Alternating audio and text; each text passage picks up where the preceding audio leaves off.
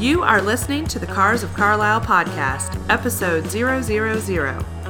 Today, we just want you to get to know a little about your hosts and hear about the meaningful content coming your way in the weeks and months ahead. So let's get revved up. Hey everybody, Darren here. And Holly's here too. Welcome, to, the, Cars, of Carlisle, podcast. Thank you to everyone for starting this journey with us. The Cars of Carlisle podcast. Sometimes you may hear us refer to it as CFC for a bit of shorthand, but we'll be providing this on a weekly basis for your automotive enjoyment. We are looking forward to you joining us each and every week. We've been planning out the next 52 weeks and know that you're going to love coming back and, and downloading us each week. With that, uh, why not add us to your favorite RSS feed or iTunes? You can also follow us on Twitter at Cars of Carlisle, Instagram at Cars of Carlisle.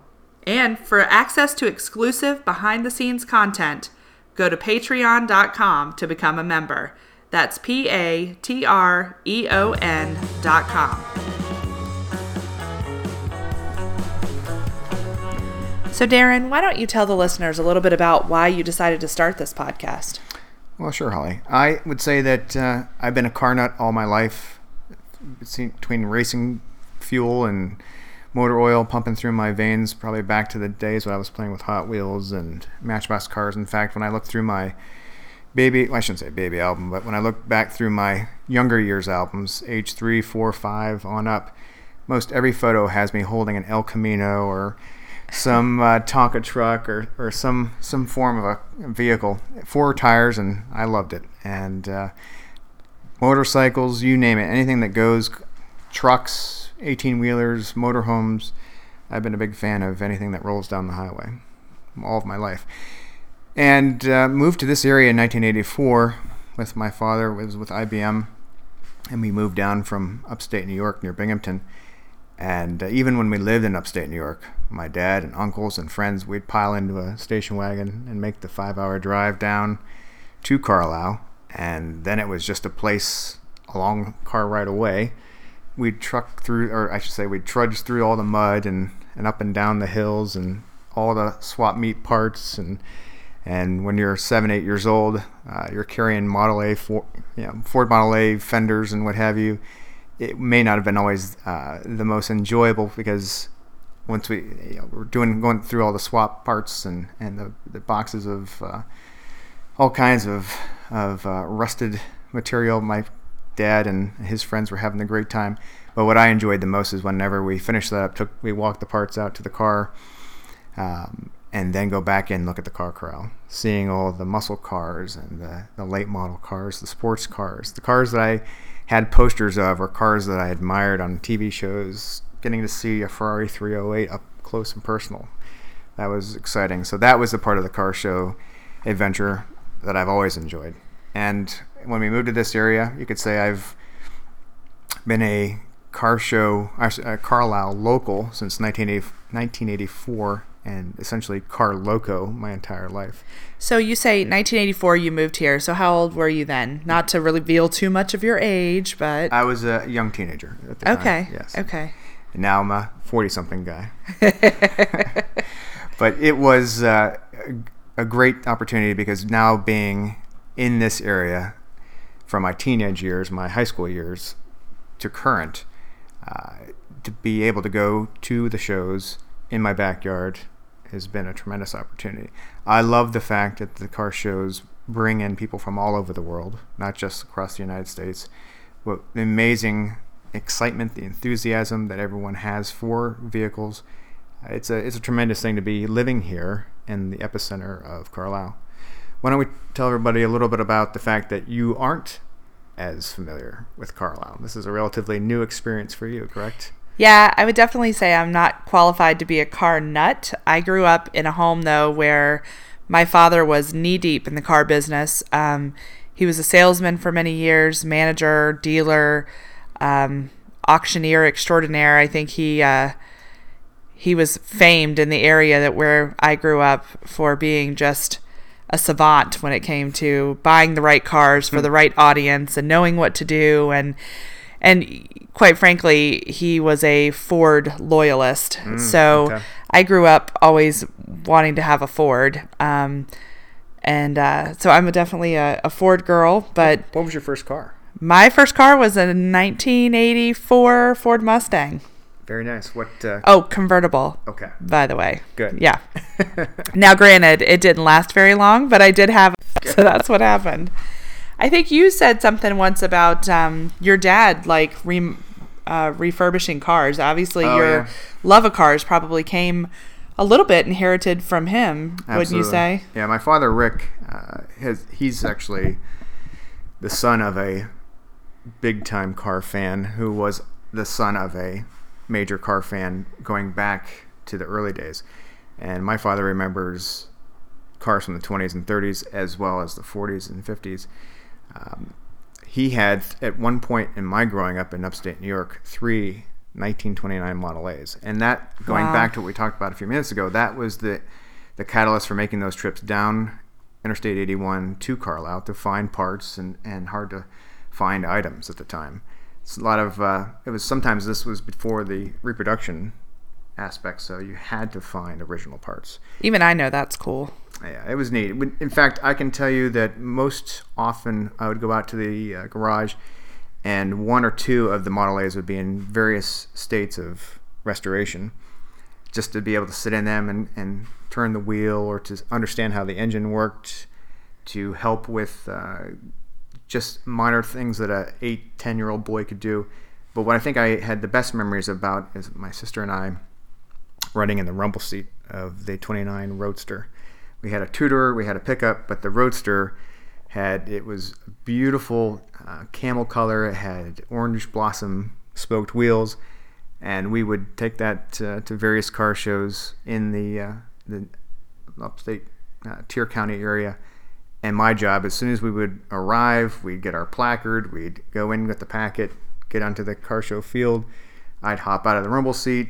I grabbed all the waxing and the and the and the uh, dust mops. Would have have you and go to work at cleaning the wheels and doing the white wall polish, helping making sure that the uh, the hood emblem and everything was in chromed and polished. and Everything was look, looking sharp.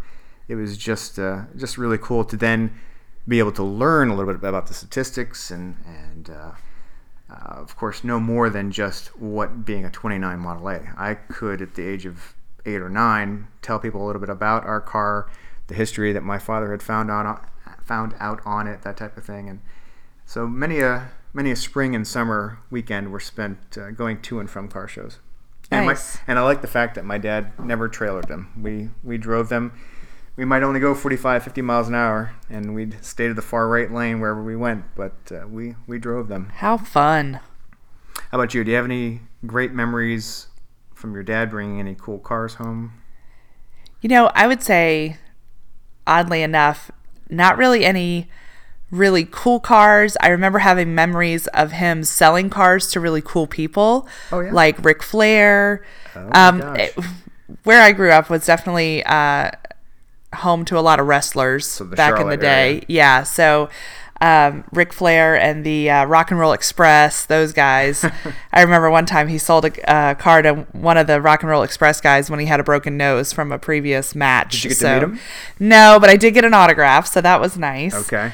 Um, but I think probably my fondest memory was he used to go to auctions out of state and buy cars that would go back to the dealership. And instead of um, hiring a truck to tow all the cars back, he would hire me and my friends to drive down in a caravan and then drive back. And everybody would get to drive on their own car and we would get paid a little bit of money. And it was just always so fun to kind of fight over who was going to get to drive the coolest car and the convertible or whatever it was the sporty type car. But um but it was always a disappointment when you get down there and realize it's a bunch of crap cars sometimes and not the fun stuff but you know it was still a Not good quite time as glamorous as he had promised. always an adventure Sure. that's for sure so when you talk about cars you know and your history with your dad uh, remaking some of them over the years um, is that where your passion lives or I, from what i know it seems as though your passion really lives in the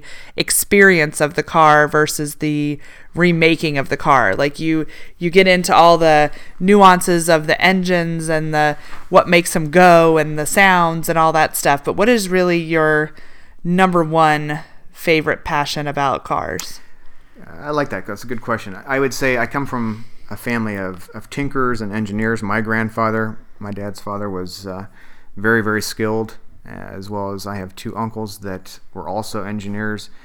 Uh, so they they can tear apart an engine and put it back together. I have never been that mechanically blessed, uh, where I feel that I get my best pa- my, my deepest passion and my drive is just from the experience of the vehicle. I always say I'd I'd rather be behind the wheel and have a great crew chief and, and a great Right. crew to support me mechanically.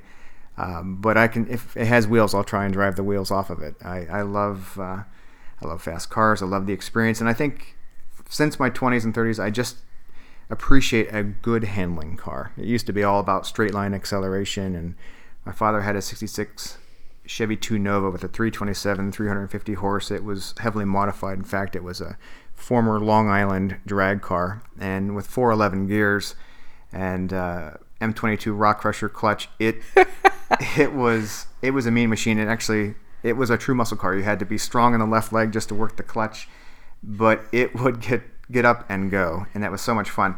It's the driving that I'm passionate about. To your question, Just to clarify, that was a lot of Greek to me. all those, but I know whoever's listening really knows what that all means with the whole horsepower and the torque and all those n- metrics that you just gave. So Right. hopefully that's impressive to those folks. those are the kinds of things that whenever we would take the Chevy 2 Nova to a car show, and I'm sure in future episodes we'll talk. We're gonna have plenty of guests, hoping that we can get behind the scenes with Carlisle events. We'll talk to some uh, local individuals that have been involved with the Carlisle car shows and what have you. But I would like to hear from you, our audience. We'll have you email us. Want to share and read your your favorite stories, and we'll come up with a topic and a theme and have you share that with us. This is going to be less about just Holly and Darren talking, and we really want this to be a community and a car culture that everyone feels included and, and part of. And we want to hear from you. This is this is your podcast, and we just happen to be hosting it. And and I think for me too, it's it's important that it's educational and that it gives you the information you need to be armed to come to town here and mm-hmm. to come to the shows and to know what to expect. And you know, when we see unique things that are happening at each of these events, we want to make sure you're you're aware of that. Um, I know for Spring Carlisle that we're going to be covering in our first episode. There's a 68 page PDF out on the website, and how can we make that easier for you to digest and to be prepared to come and, and to make sure you get all that you want out of the experience. So Excellent point. And I think Holly just you really hit at the heart of what we're trying to do, and that is whether you're coming from neighboring Maryland or you're coming from perhaps uh, Germany Mainz, or- Germany, right? It doesn't it doesn't quite matter. We we are one global community. We all love vehicles, different ways, different shapes and forms. I happen to love this the smell of rubber and gas and oil and and uh, the visceral experience, the sound of uh, the uh, side pipes, whatever it may be. Others are much more into the actual restoration and getting it to uh, perfect OEM status, maybe better than it rolled when it rolled off factory. Others may be more interested in rat rods or, or whatever it might be. Whether Ford or Chevy or import, we we support all of it. We love all things automotive. I know you're learning more of this world. I have a lot to learn in the way uh, some of the technical aspects of of certain marques and, and and what have you. But at the same time, if you love cars, you love cars, and it's it's pretty infectious. And and with you being relatively new to this experience, I'm looking forward to uh, working through that and, and being part of it together. and I'm excited to learn about it. Outstanding. Well, we're going to go ahead and close this, our intro. Uh, look forward to, like I said, multiple episodes coming in the next uh, several days. We're going to try and drop two or three in the first week. As Holly alluded to, episode 001 will focus on Spring Carlisle 2018. We want to give you some insiders points of view, things to look for to help your trip to uh, Carlisle be as, as productive as possible. We'll then get into some follow on interviews and some other content leading right up to, I believe, the next show being Import. So there's going to be a lot coming your way. Thank you for downloading.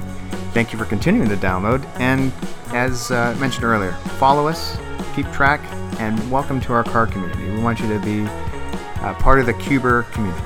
We'll get more into that in our next episode. For now, we'll say drive well, And be well. take care.